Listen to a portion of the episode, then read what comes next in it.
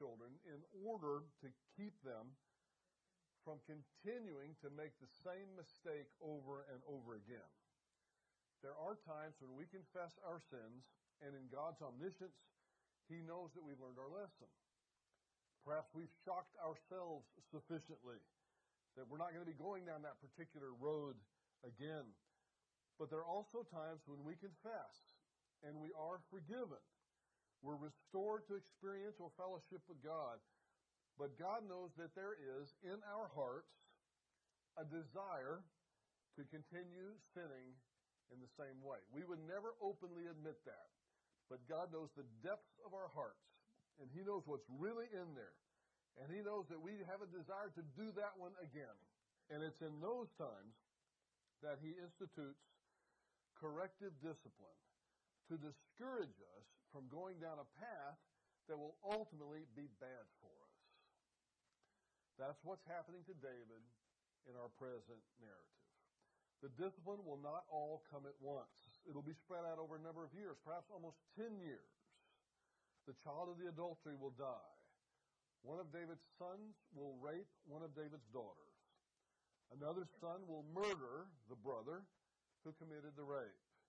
And then the son who murdered his brother will lead a rebellion against his father David and die in the process. This discipline will occur over time and will be exceedingly painful for David. One thing that needs to be noted before we move to the second phase of David's discipline, actually, a couple things need to be noted. As we study these narratives, we're going to see that there are other people involved in David's discipline. A child who was perfectly innocent died because of something that his father did. A daughter, today we'll see, who in the text is presented as a young girl, a woman of purity, a woman of integrity, is raped. We have to ask ourselves a question before we go any further. What about these innocents?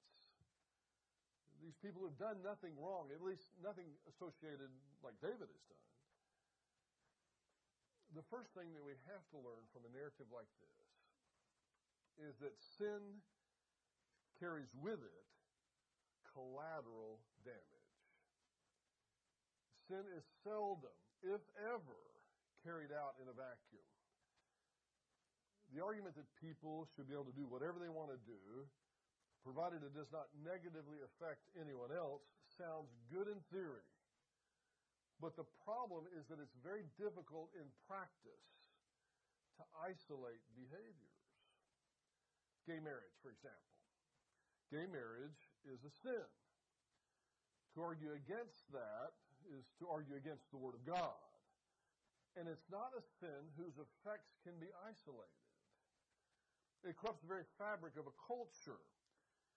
While a few isolated gay couples living together may have a minimal effect on a culture, granting homosexual couples the right to marriage and all the rights associated with it, including the right to adopt an innocent young child, will eventually take a culture down. When Christians promote tolerance, with respect to a behavior that God doesn't tolerate. We find ourselves in that equation on the opposite side of the equation from God. We find ourselves in opposition to God. It's a prescription for disaster and national judgment. This is an example of something that's in our culture today that doesn't happen in a vacuum. It's difficult to isolate it that way. I'm all for personal liberty. Please don't take this wrong. I'm all for personal liberty. But as a Christian, I cannot promote, tolerate, or vote for liberties that are openly sinful. A non Christian may can do that, but I can't do it as a Christian. What side of the gay marriage issue do you think that Jesus would be on if he was in a ballot booth and casting a vote? How do you think he would vote on that? Well, there's your answer as to how you should vote. If Jesus is going to vote one way, you have no right to vote the other way. As a Christian, I'm saying. I only picked that issue because it's one that's currently being discussed in our culture. But my bigger point is that sin carries with it collateral damage. Sin is very difficult to isolate. The sin of adultery, for example, is very difficult to isolate. We think, oh, it's just between this guy and this woman. Oh, well, yeah, but we have to include the spouse. Well, that's true. Well, what about the kids? Well, what about grandkids? Or what about friends? There is a wide wave that spreads out from one sin. It seldom ever just affects those two people. That's part of what we see here, that David had to learn it, and we need to learn that from this, this series of narratives on discipline. There are going to be people affected by David's sin that had nothing to do with David's sin. That child was innocent, yet that child died because of what David did. This daughter, this daughter Tamar, is totally innocent, at least as she's presented in the text. Oh, I know she has an old sin nature. I know she's sinned. We could rationalize, well, she's done this or that. I don't know. God knows. But in, with respect to David's sin with Bathsheba, Tamar's innocent. But yet David's sin has a wave that engulfs her also. So that's the first thing that we must consider is that sin carries with it collateral damage. The second thing that we have to consider before we get into this phase of the narrative is that God will ultimately bless the innocent. That's something we have to count on as Christians. When we don't have all the facts, when we can't explain it all away, we have to know that God is good. That's something that we must forever keep in the forefront of our thinking, not just with regard to this issue, but all issues. God is good. He's ultimately good. God is also infinitely wise. He can take even the most negative of circumstances and work them out for His glory and for His good. He did it with the child of the adultery. The child of the adultery is in heaven right now. We could speculate would that child have gone to heaven had this not have happened? I don't know. But I know the child died and the child went to heaven. God had the child's ultimate good in mind as well as the ultimate good of his overarching plan. He's also going to do it for Tamar, the victim of rape in our passage today. The text is not going to specify how. She's a supporting player in this narrative. If the narrative was primarily about her, I suspect we know how God took care of her. But I'm confident that he did, even though the text doesn't reveal the specifics of it, because this, this text is not so much about Tamar, and I don't mean to be callous or cold by saying that. The text is about David and, and the ramifications of his terrible choice. And we're going to see a little bit later, I'm going to put that in the plural. The terrible choices that he made. God is going to ultimately bless the innocent. After the report of the death of the child in verses 16 through 23 of chapter 12, verses 24 and 25 tell us that later, sometime later, Bathsheba bore another son to David, and his name was Solomon. That's what David named him. But the Lord indicated that his name should be Jedediah, which means beloved of the Lord. So I don't know what they called him in the house, but they would have been wise to call him Jedediah. Verses 26 through 31 then relate that David's army was fully and finally victorious over the Ammonites. When this victory took place, the wealth of Ammon was taken by David. And according to a parallel account in 1 Chronicles chapter 20, David wanted to make a military point that he executed all the survivors. That's not in 2 Samuel 12, but it is in 1 Chronicles chapter 20. It was a brutal but total and complete victory. We might wonder why this little section, verses 26 through 31, is inserted right in the middle of all these discipline narratives. Why would that be inserted here? Have you ever thought about that? It's not just random. The reason that this is inserted here is to demonstrate to us that God hasn't forsaken David. We might wonder, because all we're going to study for the next several weeks is one piece of discipline after another, and it's going to get worse and worse and worse as he goes on. But in the meantime, remember that David's been restored to fellowship. And so there are aspects of David's life that are being blessed even though he is in one aspect of his life is being disciplined terribly. That's something we need to remember too, because sometimes, someday, we're going to we're going to commit some sins for which we receive discipline. But I've got to tell you, when that happens, your life is not over. keep living it because there will be aspects that will still be blessed because you're walking in fellowship with the Lord. Just because you're being disciplined by God doesn't mean that every aspect of your life is going to go south. So you keep living it. And that's what David did. So this narrative, actually both, the fact that another child was born and the fact that they were victorious over this enemy that they've been fighting for some time, the Ammonites, this demonstrates that David's life went on in spite of the discipline. Now you wonder, what am I going to do if I undergo discipline from the Lord? You know what you're going to do? You're going to get up the next morning. You're going to praise God for the day that He's made. You're going to take the shower, put your clothes on. You're going to go to work or go whatever you need to do. And you're going to continue living your life. And then if God continues to discipline you, you're going to take it as it comes because you know that He's good and He loves you and He's doing it for your blessing ultimately. You don't quit. Never forget Winston Churchill's admonition to the British people in the middle of World War II, where he said, Never, never, never, never quit that's good for the Christian to remember too. We fail all the time. But that's not an excuse for quitting. You don't quit till you take your last breath and you say, okay, that's it. Now take me home, Father, and let's get it on. It's going to be great in eternity. Until then, you still strive, and strive is not a bad word, no matter what people might tell you. You still strive to love God with every ounce of your being until He takes you home. That's what these two paragraphs teach us. And, I, am not going to go over all the details. There's some pretty interesting details of the amount of wealth that David got from Ammon. But the bigger fact is that he was prospered in spite of the fact that he was under discipline. And that's something that you're going to need to remember someday. All of us are going to because we're going to go through discipline. Remember, it's not a time to quit. It doesn't mean God doesn't love you.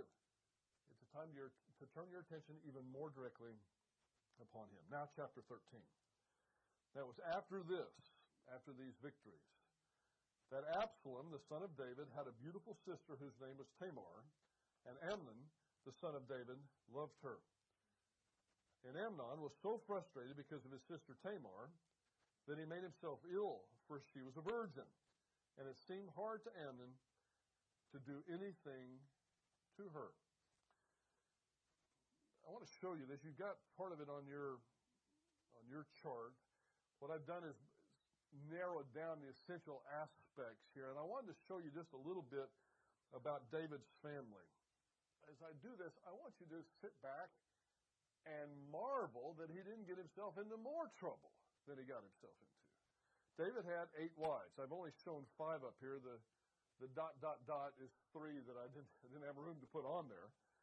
That right there, you know the guy's going to have trouble. Eight wives. He's certainly violating God's divine order. The first one, Michal, remember that's Saul's daughter. He has no children with her.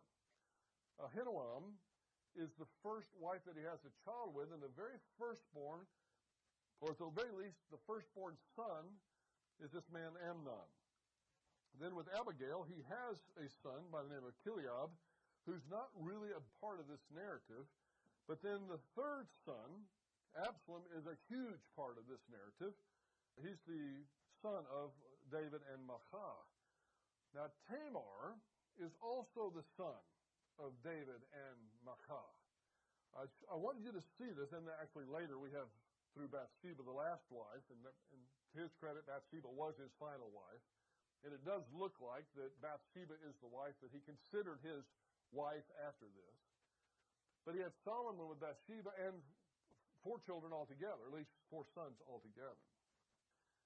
But if you look at the chart that you got there, David had eight wives and 19 sons. Eight wives and 19 sons. That doesn't count the daughters. And if we just assume that he had an equal number of daughters as sons, and that's maybe fair. I don't know. Who knows? But statistically, you'd think he probably did.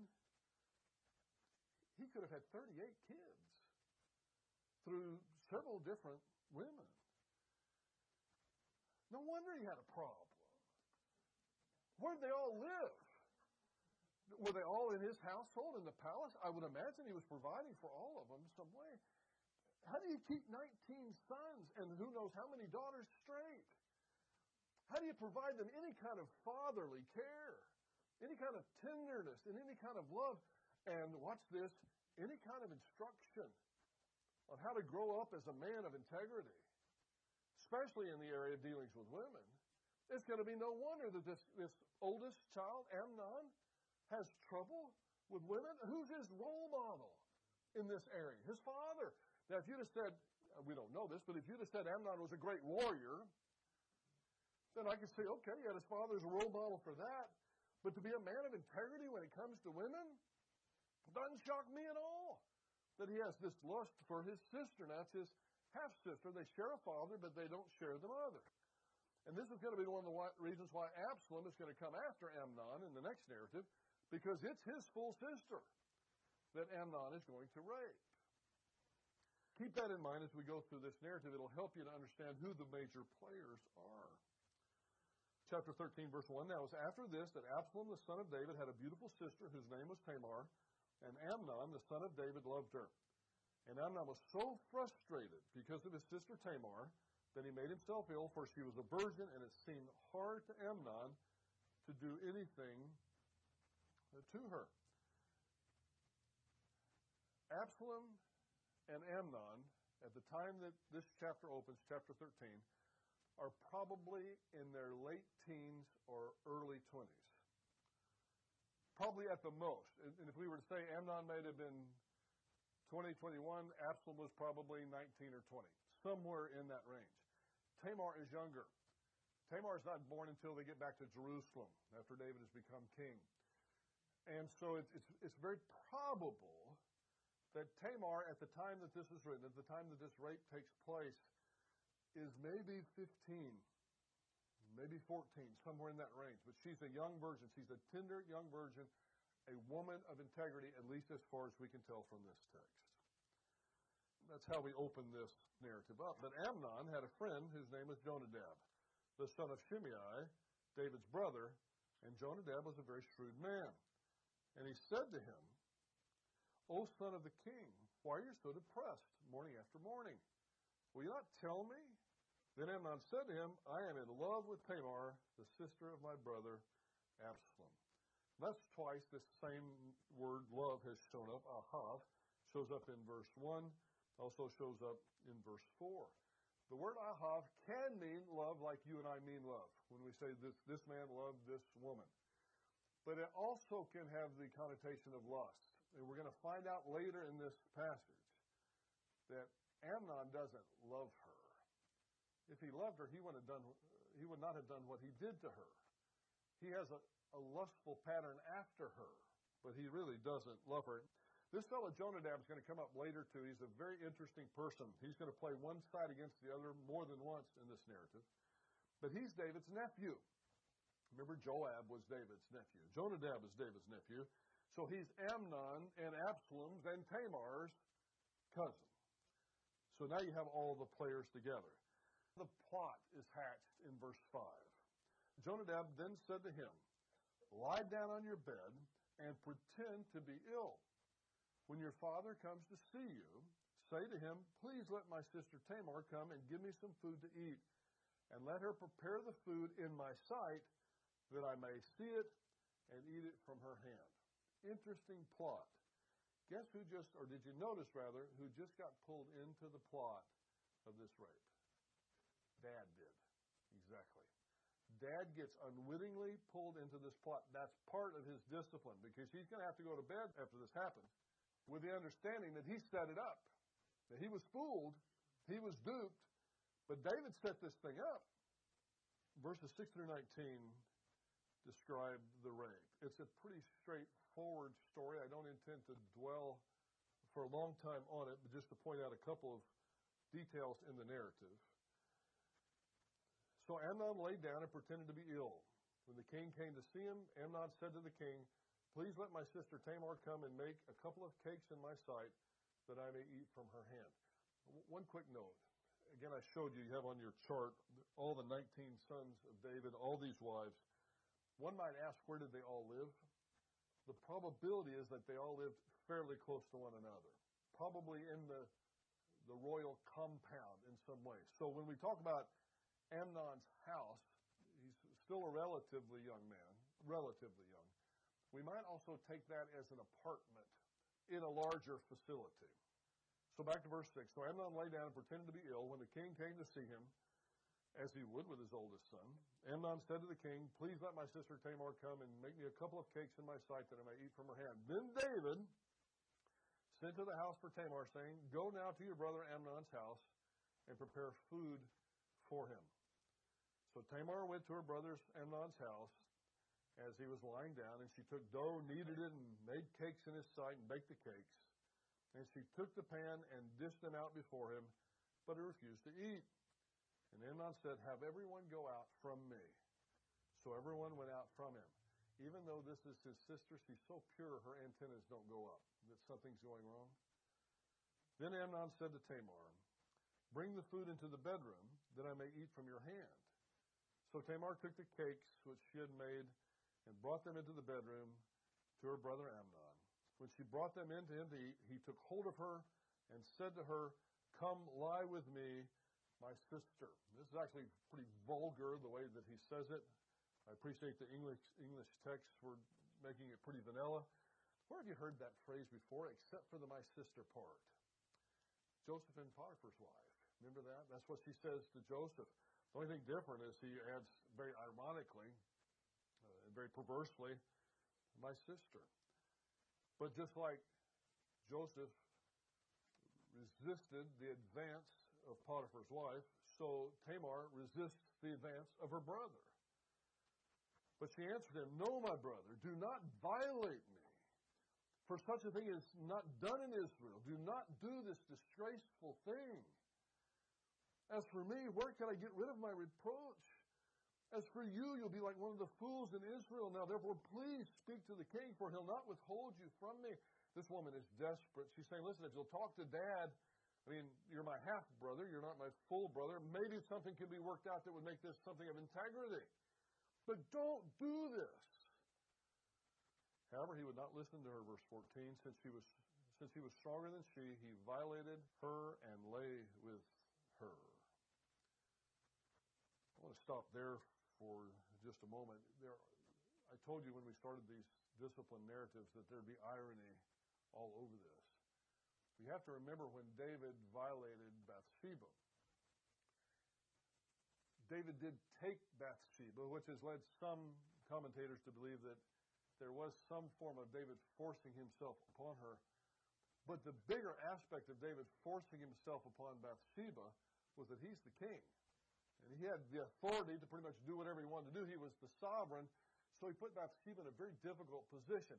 In the same way, for example, in a university setting, universities frown very heavily upon professors having intimacy with students because the professor has a great deal of authority over the student, and it's not a fair thing. Same way in the workplace. In our workplaces today, it's, it's frowned upon to the max for a boss to, uh, they call it sexual harassment now, to, to put a, a female employee, if it's a male boss or a female boss and the other way around, but a male boss putting a female employee in a difficult situation because that person has authority over them. So that's what David did with Bathsheba. But you see what Amnon does with Tamar. He forces himself in spades. This is not just because he's a big brother. There's no authority there. He's forcing himself because he's bigger and he's stronger and he's taking her.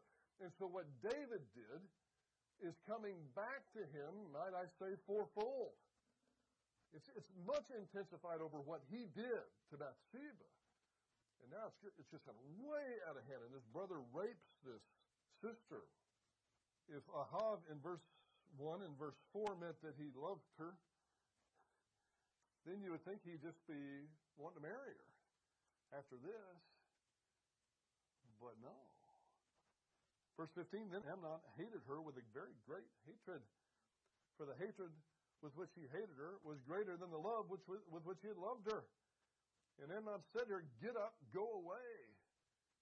But she said to him, No, because this wrong in, in sending me away is greater than the other which you have done to me. Yet he wouldn't listen. What a jerk!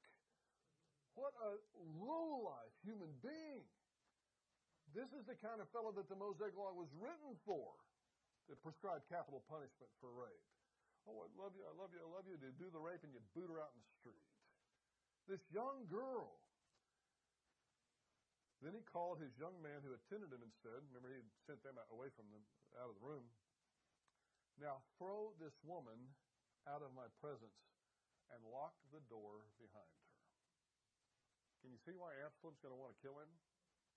I'm not saying that's justified. That's somebody else should have intervened.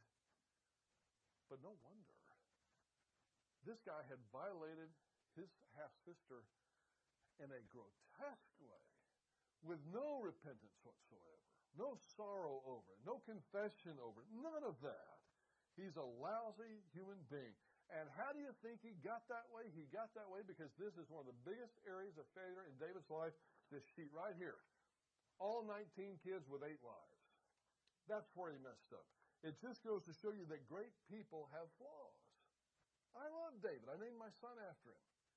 But boy, he had some serious flaws. In God's eyes, he was still a man after God's own heart. The Davidic covenant wasn't pulled away from him. It's not that God overlooked the sin. God knew that he was going to end up having to discipline it eventually. Still gives him victories. But when something's wrong, we got to call it wrong. This is a bad aspect of David's life. Anybody that's a, a father, grandfather, uncle, we have responsibility to those male offspring in our lives to teach them to treat women well, to teach them to be Christian men of integrity. Not to just leave them on their own, for the culture to teach them, look, if you don't teach them, somebody's going to.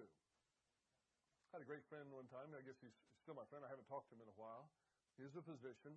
This was back in the early 70s when a particular rock group that painted their face up, it was Kiss, uh, painted their face up, and it was a very popular group, and his son, his teenage son, had gotten into this, and my friend John was very upset about it. And he was saying, Guys, I just don't know what to do with my boy. I said, Well, tell him not to do it. You know, guy, if that's what he's doing, if he's starting to mimic everything that they do, then pull him away from that. Said, No, I'm not going to do that. It's not my place. It's not my place to tell my son what to do. And I was only about 21, 22 at the time, but I knew better than that. I didn't have any children of mine, but I knew better than that. I said, Listen, John, if you don't tell him what to do, if you don't give him some guidance, somebody else is going to. He's going to get guidance from somewhere. And in this case, he was getting guidance that he should have got from his dad, from his friends, from other 16, 17 year old boys. A couple years later, I run into John again. And he was very upset. I said, What's the matter? He said, Well, I'm having a lot of trouble with my son. And it hadn't just stopped there. I mean, that train had gone way off the track. I said, John, remember our conversation? He said, I did. I don't want to hear about it. He should have made his own decision. I said, You still haven't learned your lesson. David should have been spending time with these 19 boys, you think especially his oldest, giving him some instruction on how to treat a woman. But how could he when he didn't seem to know very well himself? Back to the narrative. So now Tamar has been thrown out. In verse 18, now she had on a long sleeved garment, for in this manner the virgin daughters of the king dressed themselves in robes. Then his attendant took her out and locked the door behind her. And Tamar, can you imagine this mid teen girl? She's just devastated. In her, in her mind, her whole life is over now. Tamar put ashes on her head and tore her long sleeved garment, which was on her. And she put her hand on her head and went away crying aloud as she went. We see that Amnon did not love Tamar. It was simply lust. Would that most or more girls would realize this before it's too late. Guys are going to say pretty much whatever they want to say to get whatever they want. That's just a sad reality for most guys. That's why you don't need to be going out with anybody unless they're a person of integrity in the first place. Don't put yourself in that position every single week. Young girls, really young girls, I'm talking about 13, 14, 15 year old young girls flood crisis pregnancy centers all over the city. I know about the one in Pasadena because I hear firsthand accounts of that. They're in their mid teens, and the father of the baby is nowhere to be found. They're usually escorted into the facility by one of their parents or sometimes a friend. But the father of the baby is often not there. You ask where the father of the baby is. Well, he's not in the picture. Why is he not in the picture? Well, you know, I did this and then I haven't heard from him since. Oh, yeah, he loved you.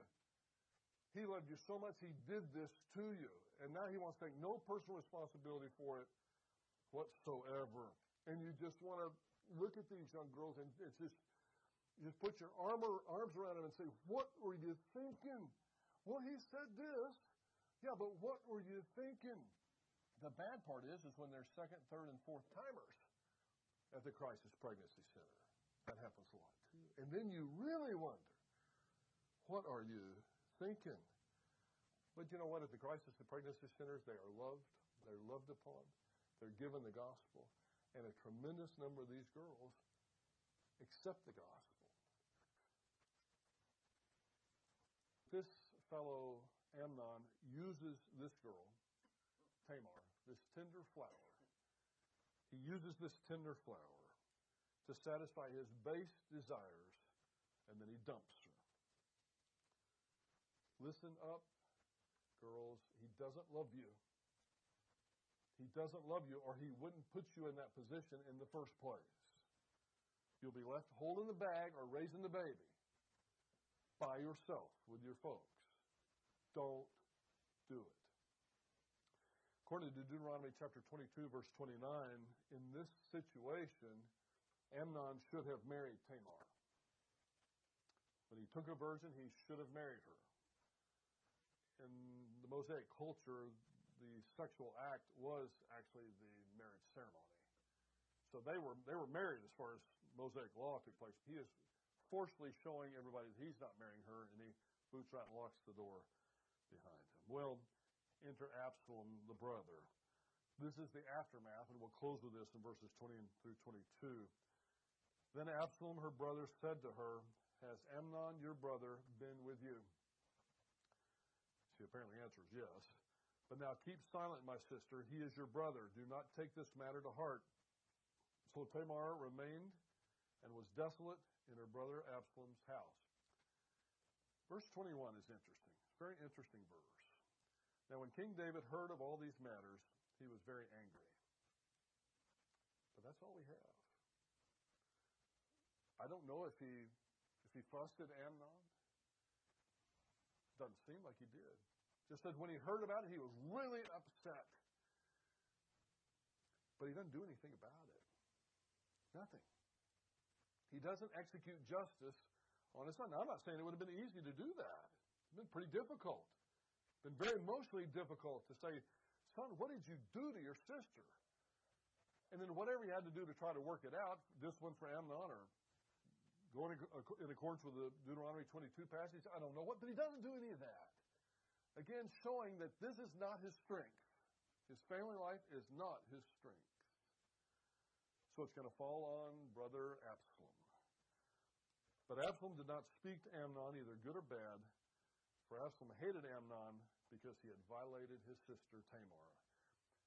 I want to point out one more thing, and that is that Amnon is first in line for the throne. There's this next son, Chileab, who would have been next in line, but we don't hear a lot about him. And then the third in line to the throne is Absalom.